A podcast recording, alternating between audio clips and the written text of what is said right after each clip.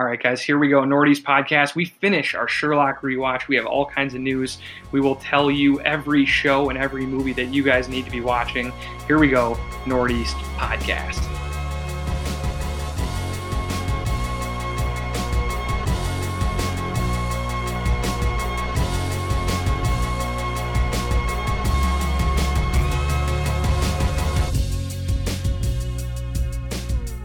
And here we go, Nordy's Podcast. I'm Eric. I'm here with Ryan and Jim. How are you guys doing? Very excited to be here, man. I'm doing well. How are you? I'm doing great because we are potting together. I uh, thought the weather was getting nice until we got a snowstorm, but that's okay because we are going to melt all the snow with our hot takes. As always. That's, what a service we provide. Seriously. Here in Minnesota, the snow melting hot takes of the Nordy's Podcast are here. And you can get the Nordy's Podcast directly to your phone or device each and every week for free. Go find it wherever you find your favorite podcasts. Apple, Spotify, you name it. Also, uh, please give us a follow on Twitter and Instagram at Nordy's Podcast, where the memes are flowing, the hot takes are coming in hot. And uh, you can also spread the word about the Nordy's Podcast by either sharing our accounts, sharing the podcast, telling a friend, doing whatever, and uh, taking advantage of the twenty twenty-one deal. Free podcast twice a week. Nothing you have to do except uh, be our friend, be a positive listener, maybe uh, participate a little bit. So you know how you don't mention Facebook anymore, and that's good, right? So I was on like a Score North or something, and I made some comment as the podcast about Kirk Cousins, how, you know, he has a high completion percentage because he doesn't throw it, you know, he just gets sacked if it's not like a perfect pocket or some bullshit. I got killed, and I made our podcast look really bad. Everybody was coming in being like, you must not watch a lot, huh? Will you call yourself a sports podcast and shit? It was bad. Oh, no. So I'm either not going to comment on that stuff, and I had to go and write the guy back and be like, on the comment, be like, I do have to admit, I'm not the sports guy. So I will stick to the memes on Instagram, and uh, we'll stop mixing it up with actual sports people on, on Facebook. See, that's how I feel every time I go to post a meme on our Insta account. I like gotta run it through you. I'm like, Jimbo, does this seem like it would be funny? And you're like, hell yeah, you go know, go. Or go. You're like, yeah. So that's uh, I I feel your pain, my friend. Yep. I feel it. Yep. Well, we're good. We're, we'll survive. See, the only memes I really see are the ones that you post. Yeah, I mean, I post ninety-nine percent of them, but when Ryan sneaks in there, or Eric, you go to like a hot spot, man, and you drop like the B B Zito burger on us. I mean, you got to love that too. You need that stuff. All right, guys. So uh, we have lots to talk about today, but before we do that, we are drinking some beers. What are you guys drinking at home today? Dude, I am at Fair State, Fair State drinking um, Double Strata, which is just a big-ass I P A, really, really tasty, tons of flavor. It's like eight something percent, and I have a whole crowler of it, so I'll probably be drinking it for our next pod too. Excellent. I love the uh, the accidental slip where you said Fair Straight because you were thinking Strata at yep. the same time. Yeah, you know me. um, so I'm at Falling Knife. I happened Ooh. to pick up a nice little four pack of the Academy of Doom, which is very ominous sounding, but it's a very nice New England I P A, and it's delicious. Um, kind of a little bit old school, but also like very drinkable, very approachable. And Eric, I think you might love this can. It's got the four like head, uh, what do you call them? Like masks that like Mexican wrestlers wear mm-hmm. in the ring. And until you get four Libre. different, huh? A Lucha Libre. Lucha Libre. Yeah. That, that, uh, and you get four different, uh stickers that you can like put on your headboard or something, like wherever you put stickers. Yeah, I don't know where to put stickers, but I do like the cans. Okay, guys, I am drinking one of the new up-and-coming beers. It's not necessarily a beer that we drink a lot because we like to stick to the Twin Cities, um, but this is coming from Wanaki, Wisconsin, and it's Untitled Art and their collaboration beer. Um, it is uh, Berliner Weiss uh, Ale, brewed with mango, coconut, cinnamon, mm-hmm. brown sugar, and milk sugar with Drecker. Uh, and this is their mango coconut sticky sour. Okay. Uh, this is a giant beer. It's only six percent, but it's an absolutely, uh, it, it kind of tastes like if you took like a Belgian waffle and then you covered it in fruit and whipped cream, and then you put it in a blender and it just magically turned into beer, that's what it tastes like. It sounds like a splitter. Would be a great beer to have like one can of. Uh, and it, like, is it, is it pretty sweet? It's very sweet. It's good. It's delicious. It's just, it is, it's a, it's a lot. And so, gotcha. you know, it's, it's a, it seems like the kind of thing that you should be drinking out of a small glass and sipping it. And uh, it's very delicious. So I actually really like Untitled Art. I think people should check them out. They're working with everybody. Their cans are really cool. Their beer's really good. Nice. All right, here we go. We're jumping right into Do We Care? And the first thing that we care about is Search Party is renewed for season five on H B O Max. Ryan, you're diving into Search Party. Uh, Jimmy Channels, you watched it already. I watched it on your suggestion. Um, are you guys excited that there's going to be another season of Search Party on H B O Max? I'll go first since I'm the only guy that's on season two uh, in the group. Uh, yes, I'm very excited for an additional season. Um, season one was uh, kind of boring at first and then really hit the ground running. And then season two so far has just been like a, just a, a ball of stress in my chest cavity the entire time. Like I, it, it's like watching a Safdie Brothers movie. Yeah. Like, like uncut, uncut gems where you're like, oh God, this is just, everything's going wrong. Everything's so awkward. Why are they doing these things? They're they're terrible decisions, one after the other, and but it, weirdly, like in a good way, right? Mm-hmm. Where you, you know, like this is all moved, like like the machinations are, are headed towards something, and so that's really exciting. Yeah, I'm, I'm I mean I'm psyched. I loved it. I knocked it out. I thought it was kind of a, a perfect ending, and I like when shows stick the landing and don't push too far. And you know, it's a season of television, but they're also what, eight episodes, and they're like thirty minutes each, you know? So this is not like they've they've gone hours and hours and they're trying to go more. One more season or two more would be good as long as they can nail it. Loved four seasons. I hope that that uh, this next one is, is bomb as well. I already know where it's going. I can't wait. I think you're getting two more seasons and we'll call it quits. Um, we'll talk off air. I don't want to ruin it for anyone, but if you haven't still started watching it, Search Party, Uh, it's a, what, T B S show for the first two seasons, bought by H B O, and the next seasons are all coming out on H B O. Four of them are already out, five coming next year. Uh, I think it's a hot, hot, hot wreck. Yeah. It's a it's a fun show, very stressful, especially season two, but it's it's damn good. Okay, uh, we also got the last trailer. Oh, we all care. Search Party, we all care. Mm-hmm. one hundred percent. We all care. You know what's funny, guys? We've been doing Do We Care for like three hundred episodes, and I still most of the time forget to say if we care. I would say I would say we, we get in whether or not we care about thirty-two percent of the time. Yep. So rare. I think it's it's just it's just sort of morphed into like if we're talking about it, we kind of care. Um, but yeah. Also, the only time we say we don't care is if we bring up something intentionally to say that shit sucks. We don't care. Yeah, about we that. don't yeah. care about this. That's when, we're, when we're planning the episode, we've already decided we don't care. We're going to just pan that. Yeah, exactly. All right, guys, we got the last trailer for Falcon and the Winter Soldier coming out on Disney Plus. Uh, so far, getting really positive reviews. Uh, is this show going to be better or worse than WandaVision? I think it's going to be more traditional, and that will be good. That will be good. I think we need that. Um, WandaVision was weird as hell, man. Weird. This is going to be like superhero banter, superhero situations, superhero problems. Evil guys are trying to figure out the motivations. Why are this these, you know, why why do these this whole group of soldiers like have new powers? What's happening there? Um, I'm really looking forward to it. Dude, it's coming out on Friday. Can't wait. It looks really good. And I think that there's actually going to be some good dynamics and some good chemistry between Anthony Mackie and Sebastian Stan. Like from the little clips I've seen, they're cracking me up already. So I, I'm actually getting pretty hype on it.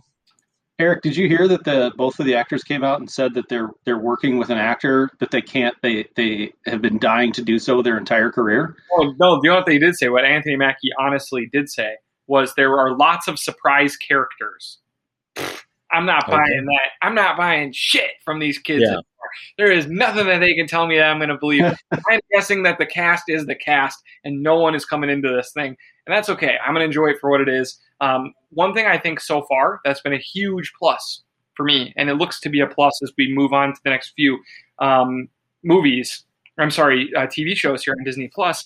Um, characters, uh, Wanda, um, I thought was an okay character. I thought by by um, Infinity War and Endgame, she was pretty interesting, um, but not a huge character. Um, mm-hmm. Vision, I, I actually hated Vision. Uh, Bucky, I've never cared about Bucky much.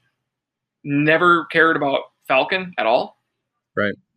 Um, Loki, the next show, have don't really care that much about Loki. I mean, these were characters that I didn't really care about in the M C U, and so far they're two for two on making me really care about characters, and I'm hoping that's what we get out of this one as well. They push the story forward, they give us some new information, but I leave really caring about um, Bucky and Falcon, and that they're suddenly people who are really important to me. I think giving you the hours of character development is just developing more of their characters into stars than just having them as like these per- perimeter players. So I think well, that's and the then, order the most. And then think about like the order in which they're going in. Like you, I mean, you, you kind of nailed it in that Vision was sort of ancillary. WandaVision or, or Wanda was like kind of in there, but it didn't really get big in the, in the movies until near the end. Um, like you said, you know, Falcon and the Winter Soldier, uh, you know, Bucky was sort of a mixed bag. Uh, Falcon was just sort of like he glommed on to Captain, and he was kind of around every once in a while. And then and then also like very involved in the last two films. And then, like you said, Loki, Loki was also like started off like really hot and everyone really liked him. And then they just sort of kind of phased him out a little bit towards the end of the movies. So I think they're starting with the characters that maybe the audiences didn't love initially, mm-hmm. like that were maybe like lukewarm in that reception, and trying to give you more reasons to like all of the characters, because they didn't get a chance to necessarily tell their entire story in, you know, however many movies uh, because of limited screen time. And so they're, they're really trying to build up like from the bottom up, right, and say, here's some characters that like, eh, you know, they just, it just didn't work that well on the big screen, but in a T V show, it's much more digestible and much more approachable for, you know, everyday fans, which I think we would be considered. I agree. I totally agree with you guys. Um, I'm psyched on it. And yeah, I mean, it's it's very intentional. They're making us give a shit about characters that we didn't before. And that's, it would be a problem to have characters in your movies that people don't care about. So they're fixing it. I really care. And I'm really excited for Fridays, and it, not having a, a Marvel or Star Wars show this week, this last week. Um, I missed it. And I think that that means that Disney Plus is winning. And speaking of winning for Disney Plus, they announced that they are now over one hundred mil, one, I'm sorry, yeah, one hundred million, one hundred million subscribers worldwide for Disney Plus, which is an absurd number. Um, I am really, you know, they're they're talking about raising it by three dollars. That's that's what, three hundred million dollars a month that they would make? Yeah. More just by the, the raise, yeah. Yeah. So if they raise it by three dollars, they're making three hundred million dollars a month. That's crazy. Addition, additional. Yeah. And I think that as a consumer of their service and liking what they've put out so far, I'm happy to pay an additional three dollars per month. Uh, so whatever, thirty-six bucks a year, in order to continue to consume banger content that they've yeah. been putting out so far. Not me. I would have. I would have been willing to pay five extra dollars if Magneto would have showed up. No, honestly, um, think about it. If they if they raise the price from seven dollars to ten dollars, that would make over three point six billion dollars more in a year for them. The content we are going to get is going to be great, because they are making. They're making over twelve billion dollars a year if they do that. That's crazy. Insane. So this is their new moneymaker. You're going to get all of their best efforts put in this, and I can't wait. How long is yeah. it? Just just talking about that number, it's been out for like two and a half years? No, it's only been out for a year and a half. Came out A year and a half. Came out um, That's right. twenty nineteen, late twenty nineteen. Okay, so a year and a half, they have like half as many subscribers as Netflix does in sixteen months or whatever, eighteen months. If you guys it's had insane. To cancel one of the two services, which would you cancel? Cancel Netflix. Yeah, I would too, dude. Isn't that crazy? How scared must Netflix be? I tell you what, I go on Netflix. I'm not seeing anything that's jumping out at me. They have more stuff. They have, I mean, they have a lot more stuff. But so this these stuff. Premiere shows, you can't miss them. They have so many bad things. Yeah. And like the problem, that's, and that's the problem. The problem is like filtering through all the crap that they have on there to find like the one, you know, based on their like algorithms and all the stuff they want you to watch, like finding like a Queen's Gambit. If it's not in like the top, you know, ten trending or whatever, you're never going to find something that's good unless like something comes out in an article and then it kind of goes viral a little bit. But mm-hmm. like just to, just to, comb through all the garbage that they have on there is a chore. And then like most people, you get to the bottom and you're like, fuck this, I'm going over to H B O or I'm going over, you know, and you go somewhere else. Mm-hmm. I mean, what are the biggest Netflix shows?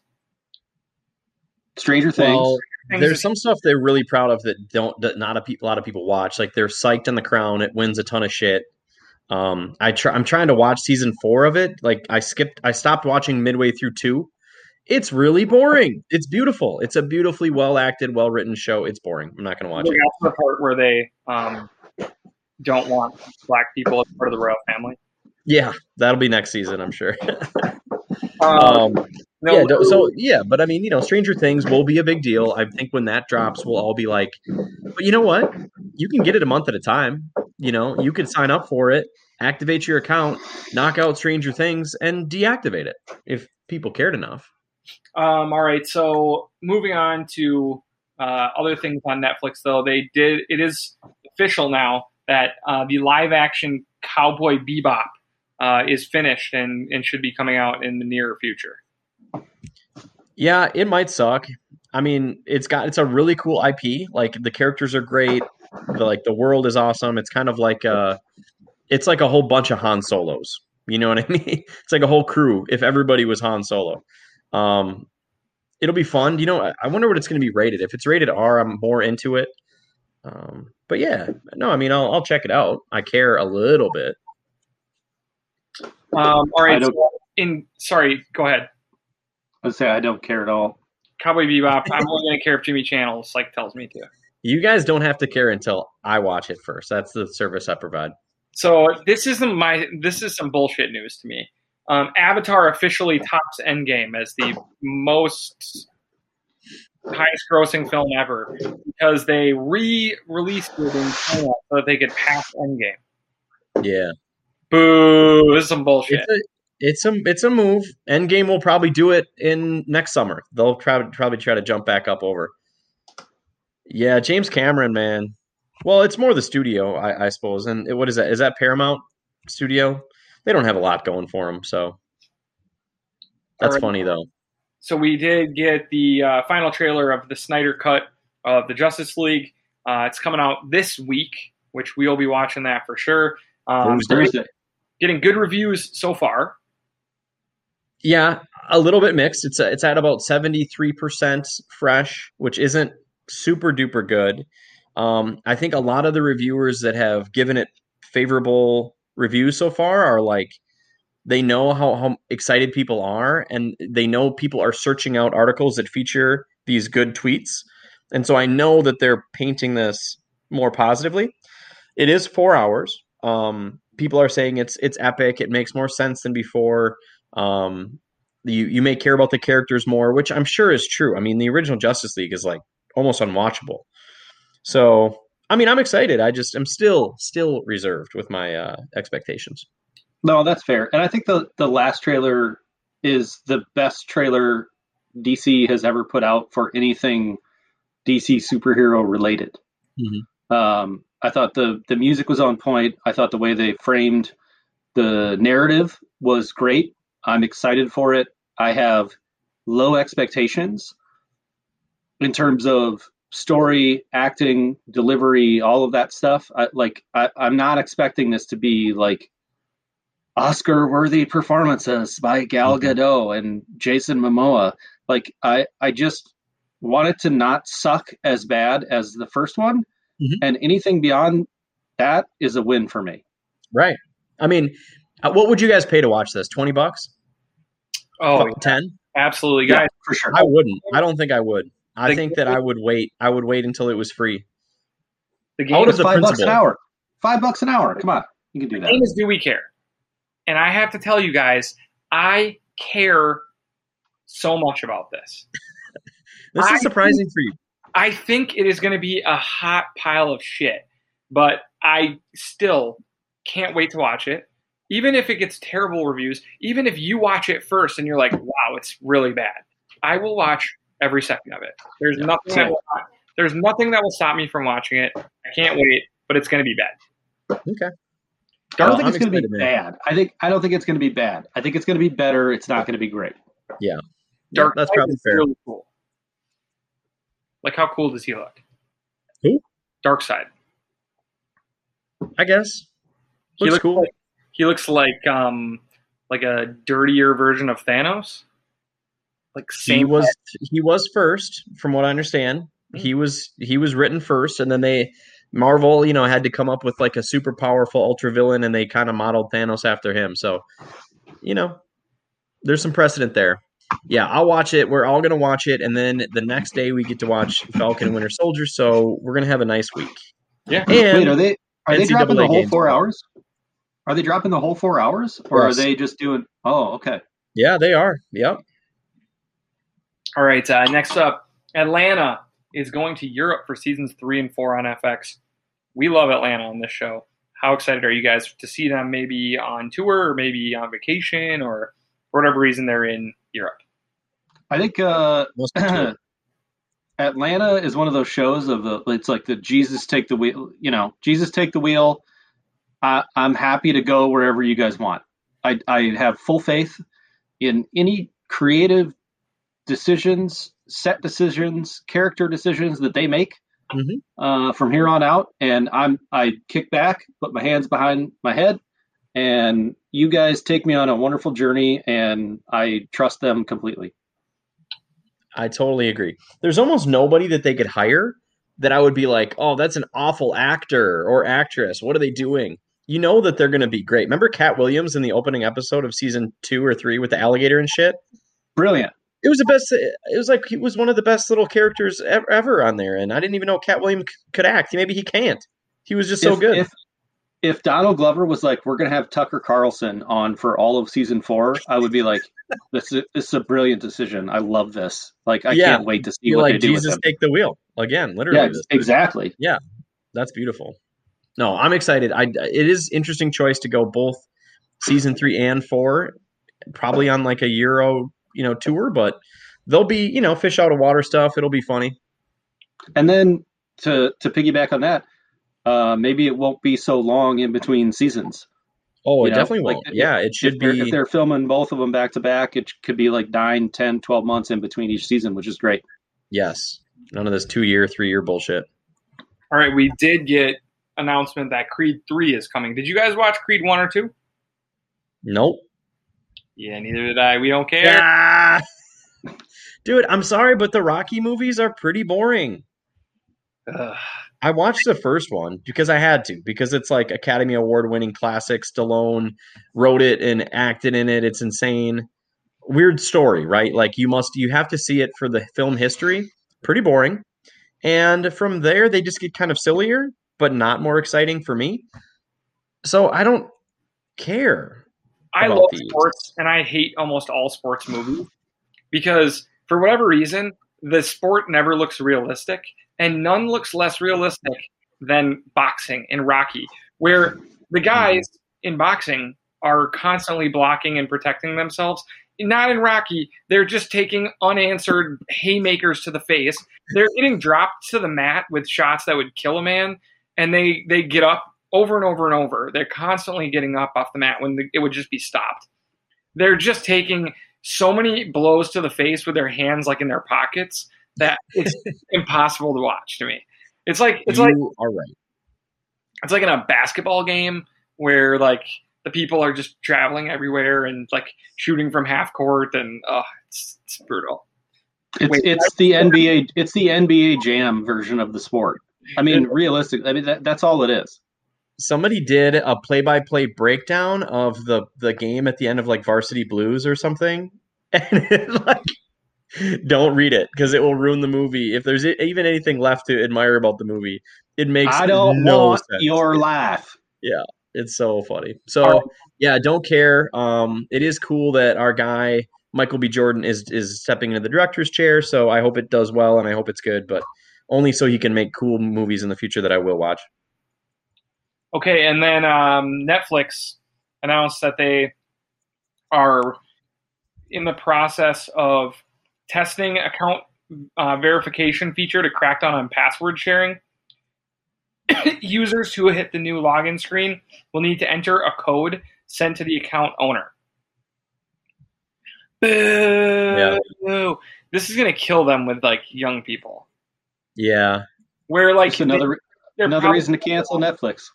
Yeah, they're probably better off letting teenagers just use other people's accounts and then be lifetime Netflix subscribers than they are in like cracking down and making it well, so people will watch their shows. When you think about teenagers, like they're not using like their friend's account; they're using their parents' account.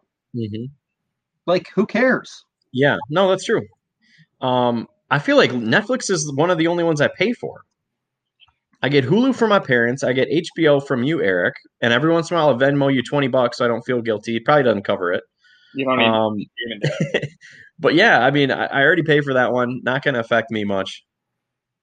Okay, well, guys, do we care? Yeah, I think I care. I feel like they're assholes. Yeah. But aren't they like always like, Netflix is one hundred million dollars in debt and they don't care? We, all the it's like Amazon. We've never made money before. Oh, really? Hmm. Okay. Don't, okay. All right. Then why is Jeff Bezos so that's, rich? Yeah, that's, that's, that's called fancy accounting. What about his wife, though, or his ex-wife? His I, wife just made a science teacher, like the what, the third richest man in, in America or something. I feel like I missed an opportunity. You did. But you really did. She wasn't really looking for the history teachers. No, she wanted a science teacher. At a... All right. Um, it's a little different. You know what I mean? On to uh, Hot Rex, guys. Jim, you watched Coming to America two. Now, before I let you talk about it, I didn't really know much about Coming to America until I recently watched the first one, and I really enjoyed it. Oh. So it was Coming to America two good? So the cool thing about the first Coming to America is it's like a hard R-rated movie with Eddie Murphy. Like that, those are the things we love about them. I mean, he's he's swearing, it's crazy, it's dirty. Well, this was like a very sanitized movie. This is a P G thirteen movie. It's free on Amazon Prime. It's not a wreck, you guys. It's not good enough. It has a lot of cool black talent. It is like a showcase for some like young stars. A lot of like throwbacks to the original, um, inside jokes, all that, but it's just not good enough. It's pretty bad. It's probably like a sixty-five from me. So I did finish it. I should have quit halfway through if I had known what it was, that it wasn't going to get any better, which of course it's not, but you know. Is Arsenio back? Oh, hell yeah. No, everybody's back. Even James Earl Jones is back. Did they get and the I Soul Glow in there? What? Was Soul Glow? Did they get the Soul Glow in there? Was he the guy, the preacher guy? Well, no, he, it was the hair product, like the Soul Glow, like uh, mm. hair product for black people that like yep. made your hair look like wet and shiny. Yeah, I think it probably was. I mean, if there was any kind of thing that was funny in the first one, they tried to run it back in this one. Sure. So let's move on from this one. It's not a wreck, unfortunately. If you'd have to be a super fan of the first one to go to want to go watch it. All right, another movie you watched was Boss Level. I think this was on Hulu. Boss Level. Here's an example of zero expectations. In fact, low expectations, and then enjoying the movie. This is a wreck. I'm not going to call it a hot wreck because it's not a great movie, but it's Frank Grillo is cut. This dude is like an action star that never got a chance to be an action star, but here's his big chance on a Hulu movie that came out of nowhere. It's like Groundhog's Day. So he gets to relive these action scenes over and over again. So he gets very good at it. He gets a little farther each time. I love, by the way, Palm Springs, Groundhog Day. That works for me for whatever reason. Like when people are trapped in the same day, I generally enjoy the movie. Um, this was like brutally hard R rated, kind of funny, but definitely just great scenes, over the top, I actually really enjoyed this movie. And what happened to Naomi Watts? Why is she in this? What happened to her career? Is Frank Grillo the dude that was in uh, Avengers? Yeah. As like the, yeah, okay. Yep. He is, dude, he's pretty good in this. He kind of just plays like an asshole, like a tough guy asshole. And that's good enough. Um, I liked this movie. I mean, it's right, right in his wheelhouse. It's it's just super violent, like hyper violent and fun. I liked it. Uh, it's probably like a like an eighty-three. Okay. Oh, he was uh he was Rumlow. Yes. In the Marvel universe. Yep. All right. Uh, what about Cherry? Another movie you watched. Okay, Cherry is another step down. So this is Tom Holland and your guys, Eric, the Russo Bros, right? So the Russo brothers, I think they wrote the screenplay for this. It's based off a novel. Dude, this thing is a downer, and it doesn't know it doesn't know what it is. This movie is not very good. Um, so Tom Holland just, is a great a, young actor, though. Just a quick synopsis, right? He's a former military guy with P T S D. Yep, kind of like a loser kid that doesn't know what to do, so he goes and joins the military. In like this is like two thousand two when it was like hectic as hell. Um, a lot of graphic war stuff. And then he comes back and is a piece of shit. And there's a lot of graphic drug stuff. And then there's bank robbing. And um, the movie like presents all these dark things. And then they like try to like throw jokes in or something when you're not like in the mood to laugh. It doesn't have, it doesn't know what tone it should carry at all. Um, not a big fan of this movie. Tom Holland will get, he'll will be an Oscar winner at some point. It's not going to be this movie, but he's good. Not he doesn't he's not good enough to try to sit through this like three hour beat you over the head with like dirty, gross imagery shit. You're just gonna want to skip this. Jim, what would you say you think the Rotten Tomato score is for Cherry? I think it um, is probably like a seventy-one. Mm, not even close. Or Why is it you good? Flip those, flip those numbers. Is it that bad? To... It's a thirty-seven. Wow. Yeah. Um... That sucks. It's not very good. It sucks for Tom. I mean, he poured his heart out in this movie. So a show that I asked Jimmy Channels to watch was H B O Max's It's a Sin. What did you think of this show? All right, man. When you told me to watch this, I was like, okay, so it's a period piece. That's a check against it for me. It's in England, which means that although they're speaking English, I have to watch with subtitles because when it's an English show, like a B B C production and shit, the accents are so crazy thick. Um, and then it's about like a bunch of gay people getting AIDS and dying. So I'm like, all right, man, I don't know if this is my shit. And I didn't stick with it. I did watch three episodes. It is funny.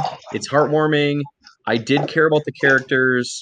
Um, it's a good show. I don't think it's for me in the end. Like, I don't think I'm going to keep watching it. If one of you guys were like, dude, it's unbelievable by the time you get to like episode seven or eight, I would keep watching it, but I haven't had anybody tell me to do that. So I think I'm, I'm bailing, but it's a respectable three.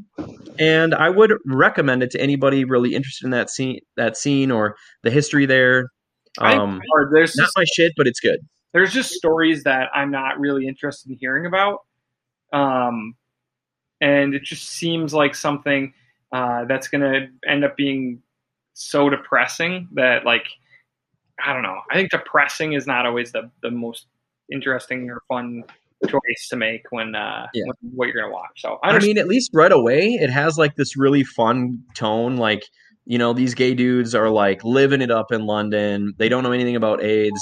They are having so much fun. They're, like, you know – flicking off authority and being like, dude, we're here, we're queer, we're gonna spice it up, baby. It's all like good fun vibes, and then it just gets like, oh, each episode seems to be a little darker. So uh yeah, I'm probably gonna skip on it, but it is a good show. I get the hype, man. Good rec. What do you what do you think the Rotten Tomato score is for season one of It's a Sin? Rotten Tomato scores for T V are pointless, but I'm guessing it's probably strong. It's probably like a ninety-three. ninety-eight. Wow. Ooh. Yeah. Well, see, that's T V, man. They don't know. It's, it's so weird. Doesn't work on T V. All right. What about uh, Paramount Plus's big show, The Stand? With Jeez, I watched all this shit, huh? All right. I and uh, um, what's his name? James Marsden uh, and Alexander Skarsgård, and yeah, it's like they spent a lot of money on this show. This was trying to be their big adaptation from a, you know, Stephen King book. Only like one of the only ones I haven't read. I haven't read The Stand, but I think that's because I know like so much about the story already. But um, yeah, man, this was really good. Like I was, it's got a really great production value. I was into it, um, but I only have like the one free episode, so I just watched one. But I think you guys should start watching it too and see what you think, because you guys both have Paramount Plus, right? Yeah. So I think I'm going to get Paramount Plus, especially because of the Champions League shit, and I'll keep watching it. Let me know. I mean, are you guys? Do you think there's even a chance you put this thing I mean, on? Yeah. Is, is it a good Stephen King adaptation? It's one of his best books. It's considered one of his best books. No, it's like a big post-apocalyptic I, thing, and it's kind of creepy because yep. it's like COVID nineteen, except for a little bit more deadly. And dude, I watched. I watched the. I used to have the, or I rented the old uh, the double decker V H S yes. from Blockbuster to watch. This the was one of the man. more successful miniseries from back in the day. That when they did every miniseries they could for Stephen King for a while.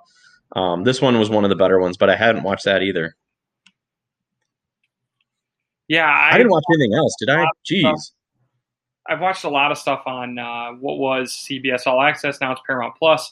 And so I've seen the the Stand commercial mm-hmm. like a thousand times. And so, I don't know, I, I was unsure, but this makes me want to check it out. So I think I'll watch it now. Yeah, I think it's good. Um, I'm into it. I want to know what happens next. I know that it's it's a good pilot, at least, as in like it leaves you in a spot where you want to see the second episode. So you want to pay for Paramount Plus to watch it. So it may all fall apart, but I will I will let you guys know if that happens.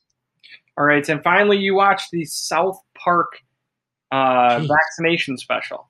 Finally, finally. Uh, this was what we thought it was. Maybe a little funnier than the first one. The first one, like, I didn't think was very funny at all with, like, the weed stuff. And he has to, like, jizz in the weed. Integrity to, Farms. Yeah, Integrity. This one was, like, thirteen percent funnier than the last one. Still probably not worth watching. Wow. Yeah.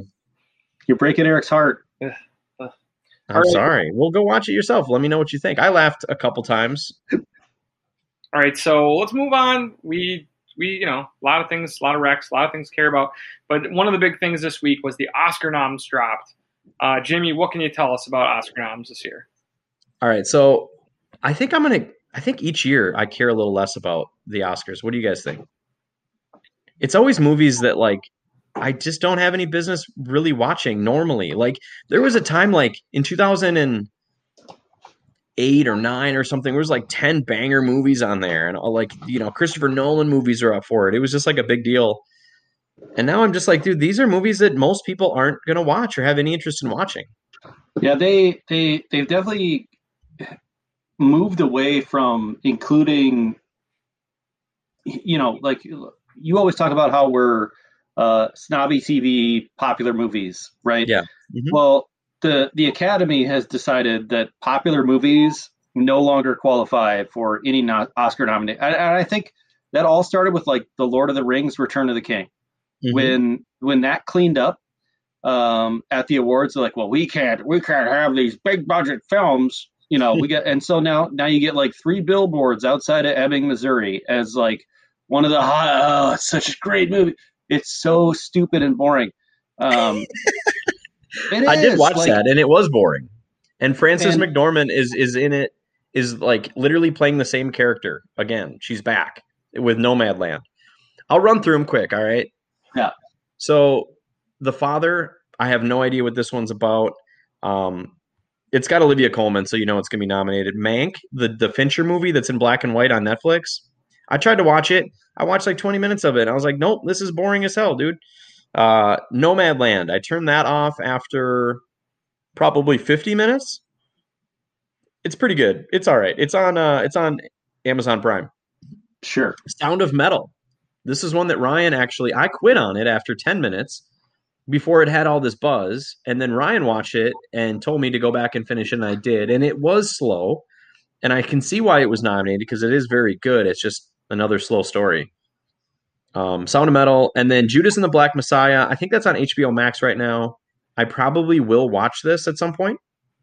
Um, I think the main two black actors, like is it Daniel Kaluuya and then Lakeith Stanfield, I think, are both nominated for Best Supporting Actor, so probably worth watching. And it's got um, Matt Damon in it, too. Oh, can't forget him. Um, Minari. Okay, so this is like a foreign language movie with Steven Yeun, remember from Glenn from Walking Dead, the best part of Walking Dead? Oh, yeah. He's like a big deal now. He's making like art art house movies that are kicking ass. So, well, um, and let, let's just not forget. Oh, we'll get to the we'll get to the categories after that. Sorry. Yeah, I don't even have I don't even have notes on all of them. I think we'll just run through these. Uh, Promising Young Woman. I heard this one is like maybe the most fun out of them. I'm gonna try to watch this one at some point. It's not free yet. It's still twenty bucks. And then The Trial of the Chicago Seven, which I think all of us watched. Uh, another period piece, um, kind of about. What was it like? Rights? I can't remember what the hell they were protest. What was it, Ryan? You watched well, this? Well, it one. was the it was the like the D N C protests, and they were they all got arrested. Um, for there was some like uprising that happened, okay. and they got blamed for it. I mean, it couldn't have been more apropos for what's yeah. going on in today's society. Um, Sacha Baron Cohen was fantastic. Yeah. Um, it's got Joseph Gordon-Levitt, like. It's a pretty solid cast. I don't know if it's an Oscar-worthy film, but I didn't think um, so either. I mean, I thought I know, it was like apparently. pretty good writing, maybe like a screenplay. Um, but anyways, I mean, that's our eight. That's it. And these are movies that are pretty niche, man. So and no, nobody has watched. I guarantee you, if you ask anybody, very few people have watched Nomadland, Promising Woman. Maybe a lot of people watched Trial of Chicago Seven because it was a Netflix-produced movie and they had it at the top of their trending list. Mm-hmm. So maybe people threw it on. Minari, no. Judas and the Black Messiah, very polarizing film. Uh, Mank is black and white. Nobody watched that. Sound of Metal, maybe even watched. And The Father, who the fuck knows who was in that or cares? I'm I know. Serious. I, I, I'm I'm speaking from like the the everyday person, you know. And maybe I'm a little bit more into movies than most people, but this is preposterous. This list is preposterous. Yeah. Yep. Um, so, you know, I, I'm not going to go through the, the acting noms or anything else. There is five directors up and two of them are women, which I think is cool.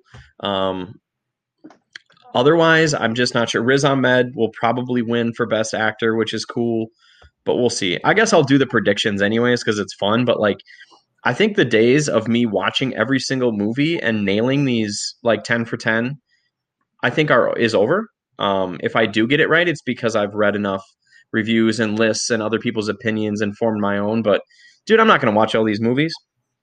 Dude, and then at the same time, um, I don't blame you. Okay. Like, we we fully support you because, like you said, it used to be movies that were, like, watchable. And, and I don't mean that in a bad way. But to make someone, like, watch a movie called Mank and be like, yeah, this is brilliant. It's boring. Yeah. Nobody cares. It's another, like, it's another old Hollywood, like, stroke each other off thing. You yes. know? Um, it's Oscar bait. Yeah. So, you know, all right. Uh, we'll probably cover it a little bit more, and we'll cover the winners and all that, but it's just not going to be, like, what we used to do for the Oscars anymore. Um, one, a, a couple other cool things to note on this real quick is that Riz Ahmed is, like, the first, uh, I forget his nationality. Oh, he's Muslim. Uh, I think that was his. That was the thing that uh, the first uh, Muslim Muslim American nominated actor for best lead actor, and then also for Steven Yeun, Yeun, Yen, Yen? Yeah. Uh, as the first Asian American actor nominated for the best actor category. Yeah. So uh, those are those are cool. Those are very yeah. cool. Yeah, I don't think they're having an exclusivity problem as much as they used to, um, but they're having a who gives a fuck problem. So that's that's a whole different problem. All right, guys. It's going to be so exciting. Those sound like the most exhilarating things that, that you know, movies. I'm sure everyone will go to the, the twenty-four hour marathon at the movie theater that you can go to. Dude, they used to well, throw maybe. in like like used to be pretty exciting watchable movies with like one period piece thrown in, like King's Speech, which was a pretty damn fun movie in its own. And you get through that one, and then the rest were like, I don't know, bigger stories than this, but I guess that's, that's what right. happens when you have like tons of remakes, uh, yeah. Hollywood cash grabs. You're right. And the only good like performances come from like indie stuff like Nomadland. You know what? You're probably right. It. I mean, you, yeah, unless somebody makes like a Mad Max, you're just probably going to have a bigger split. The divide is moving from art house indie stuff, small stories, low budgets, to like giant big superhero epics, and that's like, and you know, do you, we you think the, you can tell which the, side we land on, but still, like, you want that middle ground too. You think the Academy is watching Endgame? Doubt it. Yeah, you know what I mean. Like, they couldn't care less about that kind of stuff. Yeah. All right, guys. Finally, it's time for what everyone has been waiting for. I know you guys have been. And that is? Ah, yeah. Love it. It's Rewatch, my dear Watson. That's right. It's our Sherlock Holmes rewatch with the Robert Downey Junior, Jude Law, Rachel McAdams, uh, Sherlock series. Who who directed my these? My favorite?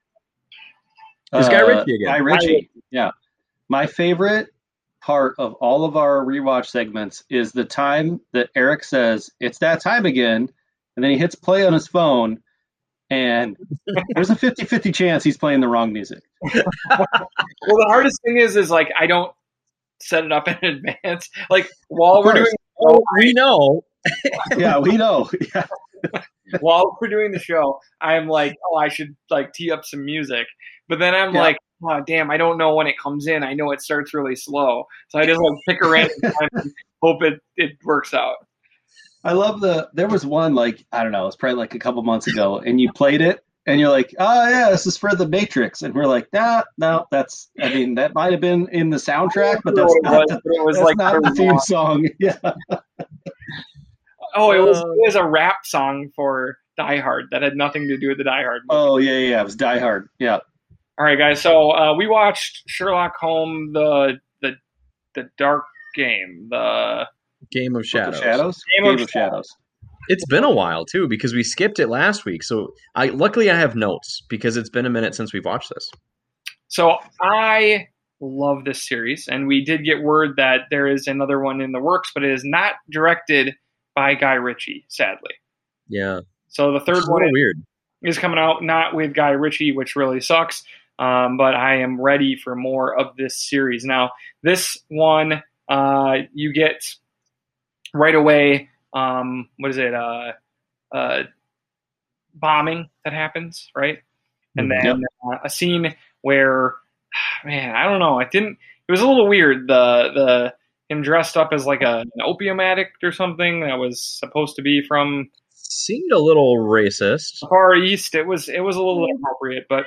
He ends up uh, getting into a fight with some thugs, which was classic uh, Sherlock. And then uh, you find out um, that the professor, Moriarty, who we heard his name at the end of the first movie, um, was mad at, uh, I don't remember Rachel McAdams' character's name, um, but was mad with her, and she gets tuberculosis and drops dead off screen. Yeah, that was a little weird. I feel like they didn't do her. So I thought he just like knocked her out at the time. And then, like, later you hear she's dead, and then I'm like, she's probably not, but she was, and we never heard anything from her again. So that was a little bit of weird storytelling choice, just to, like, almost kill her off screen and then just move on. I think I don't think she was killed off screen. I think she was killed on screen when she collapsed at the right. But, I mean, like, it was. I thought he, like, knocked her out to, like, abduct her. It just wasn't no. clear enough. He should have shot her, like, right in the chest or something, and we would have got it. I think it was done intentionally because she was like, bring me a fresh pot of tea because I don't trust this one. Yeah. And then that was actually the one that was poisoned. Yeah. And I think that was it. That was very intentional to, to say, like, she thought she was evading it, but he controls everything all the time. And so yeah. she's dead. Yeah. yeah, yeah. Well, no, you didn't go down though. You just heard her kind of fall. She coughs and puts her hand on the table, and then she leaves the screen. And then in the background, you hear her kind of like fall, you think. But that's mm-hmm. the last you see of her. I thought there was like, sorry, I, not to get into semantics. I thought there was like an overhead shot of her laying like face down in the restaurant. Hmm. I don't know. Yeah, Maybe. I think there was. Well, anyways. Well, either way, she gone.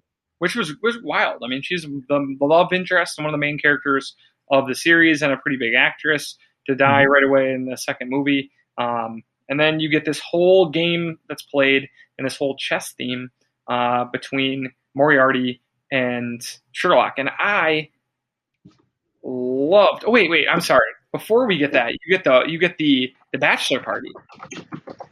Yeah. You get the great bachelor party that Sherlock completely forgot about. You get the event with the fortune teller and the um, assassin, the acrobatic assassin, which I thought that whole scene was a lot of fun because yeah. of the, the, the way that the place was set up.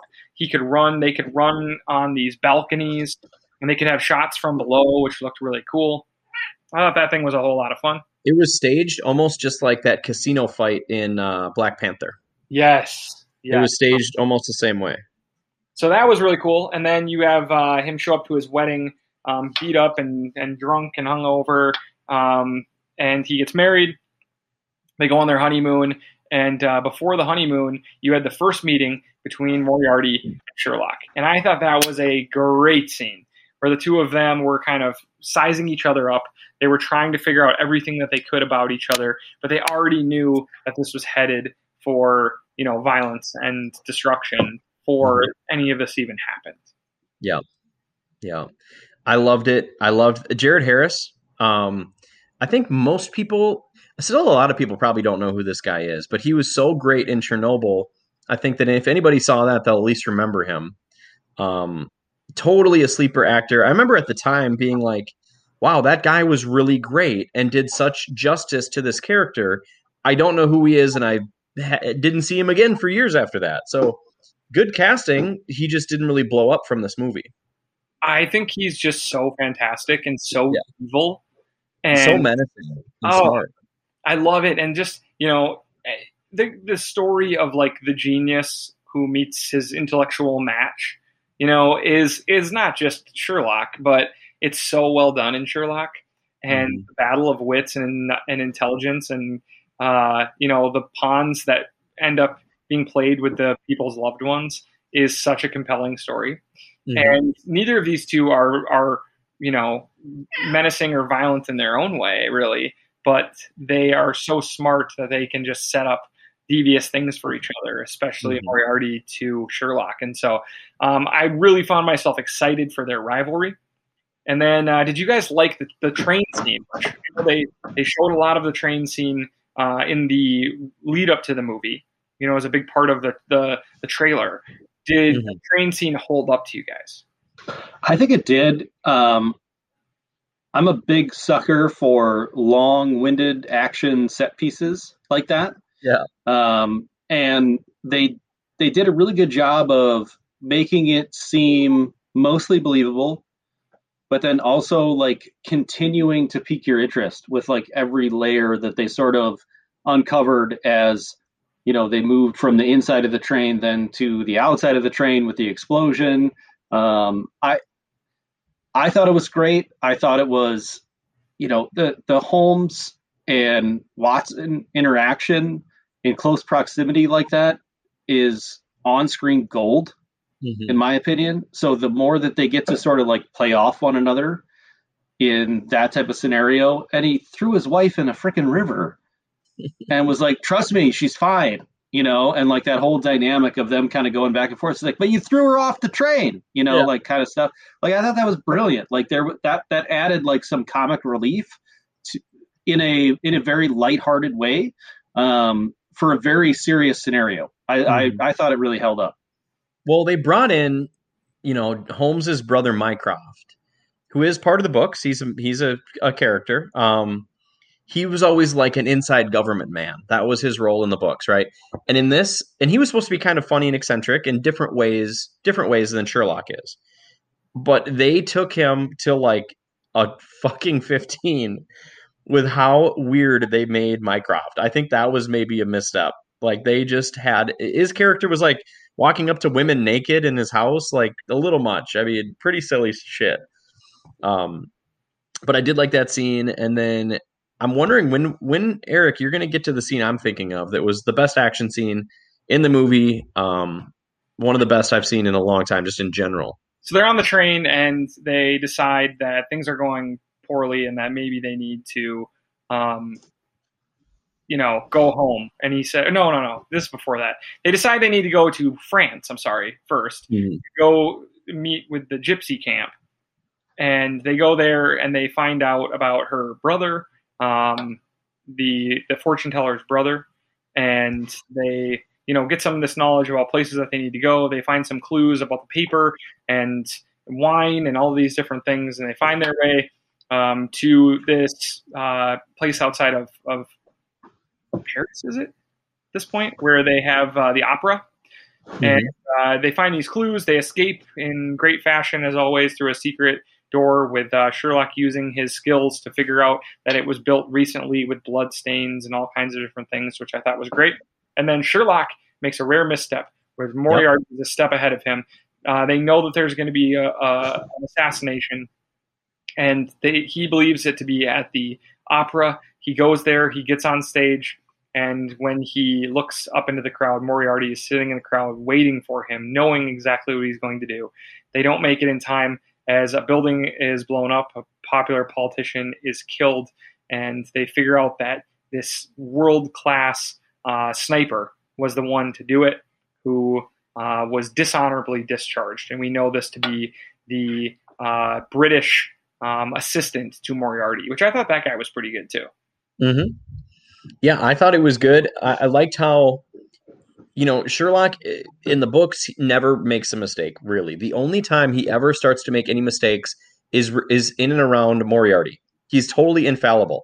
Every time you think he's fucked and he made a big mistake, ah, well, not actually, because look, I had already thought of this, this, and this. This is what I meant to do, and here I won, right? Um, here he just said, I made a, I made a mistake. Him just saying that was kind of a powerful moment. I thought that was really great. Um And yeah, and then from there, I don't know, continue on with the synopsis because we're getting close. So we get to this tower that is painted by the gypsy's brother. Um, can't think of his name at the time, but anyways, um, uh, what was his name? Oh gosh, I just had it. But anyways, they, they go to this tower, they figure out where it is, and it's like this munitions plant that's run by Moriarty, and they sneak in, and it's a trap, and uh, they're waiting for Sherlock. They they split up for some reason. Oh, it was so uh, um, Holmes could send a telegraph. So he goes to the telegraph machine, sending it to leaders around Europe, and Holmes is quickly captured.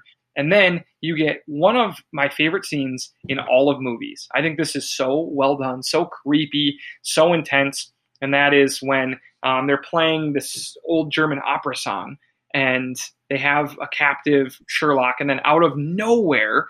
one of the guys for Moriarty takes a huge hook and puts it through his uh, Sherlock's skin underneath his collarbone, which was like one of the most violent things I think I've ever seen in a movie. Yeah, it was, very game, it was very Game of Thrones. Oh, it yeah. was just out of nowhere. And it's obviously excruciatingly painful. Um, and he's lifted off the ground by this hook. And this weird, creepy music is playing. Moriarty is singing opera to the music and dancing with the dangling uh, Holmes, which I thought was just so disturbing and so perfect. Like, mm-hmm. absolute pinnacle of this movie. And at the same time, you have this sniper playing a game of cat and mouse with a, you know, near hopeless situation for Watson as well, where he's pinned down in a little alley with one of the best snipers in the world, waiting for him to move an inch um, so he can be killed as well. And so this situation seemed so dire and like there was no way out. Uh, eventually he finds this huge um, you know, gun and shoots down the tower that the sniper's in. It falls on the room where Sherlock is, but right before that, he pulled Moriarty close to whisper a secret to him. And uh, later on we found out that that was the moment that the whole thing turned Uh, in the favor mm-hmm. of Sherlock. And so yeah. that scene was absolutely perfection in this series.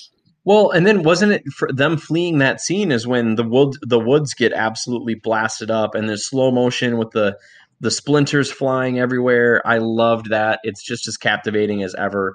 Worth the price of admission right there with that escape scene. The escape scene is great as the military and Moriarty's men are chasing them down, using these huge munitions, blowing up trees. And my favorite thing was when they would shoot the big gun and the people were moving in slow motion, but the the round from that flew past them like in a blur. just mm-hmm. to show you like how powerful these guns were. People on their side are dying, and a very wounded Holmes makes it onto a train um, with a few people escaping. And then, I mean, this is like eighteen ninety-one. Like, you can't just survive a hook going under your collarbone and lifting you off the ground. And so he dies. Whoa, whoa, whoa. Eric, Eric, come on. They cleaned it. They sanitized the hook before they put it in. You know, very, very clean uh, lead hook. I actually liked, I mean, the fact that he survived is maybe a little iffy, but like, I liked how much they played up the injury. He actually dies on the train, but he had prepared Watson with his wedding gift, which was some type of adrenaline syringe that uh, restarted his heart and brought him so back. She, yeah, they Pulp Fiction him. He pops back up, good to go. But wounded, to go on their last pit stop, which was to Switzerland, to go to this conference where Moriarty was being trusted as like a, an expert on international relations. And this was a Europe ready, you know, it was it was ready for someone to light the match that would start the fire. And mm-hmm. these people were all ready to go to war. And Moriarty was there. And we knew that there was going to be an assassination, but we didn't know who was going to assassinate someone. We didn't know how they would be there, other than that they were most likely in disguise. And that, uh, you know, these chess pieces um, that each of them had on the board to find this person or to keep this person discreet um, was a really fun little battle. And it was great that Watson got his turn to kind of use some of these Sherlock skills uh, in the end. Mm-hmm. And while that's all happening, you get the scene that everything had been set up for, a battle of, of wit again between Moriarty and Sherlock as they sit down Uh, to play a game of chess and discuss what was happening inside without actually watching what was happening inside. Mm-hmm. And like, I love the, I love when movies do something where you can't trust anyone on the screen from either side, mm-hmm. right? The good guys could be bad. The bad guys could be good. Like you can't. And so your constant, your eyes are like just constantly like panning the background, like who's moving. Are they looking at the main character, you know, kind of with a little side glare?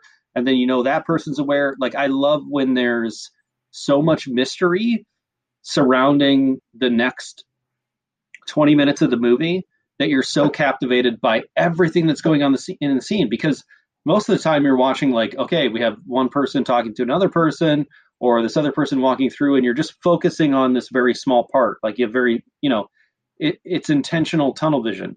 Mm-hmm. But then when something like this is going on, you're like, anybody could be suspect, you know, at this point. And I love movies that have that type of, um, I can't think of the word, where like suspense, where you don't mm-hmm. necessarily know who's bad, who's good, what machinations are, are going on. And, and I think Guy Ritchie did an excellent job of this uh, Switzerland conference scene.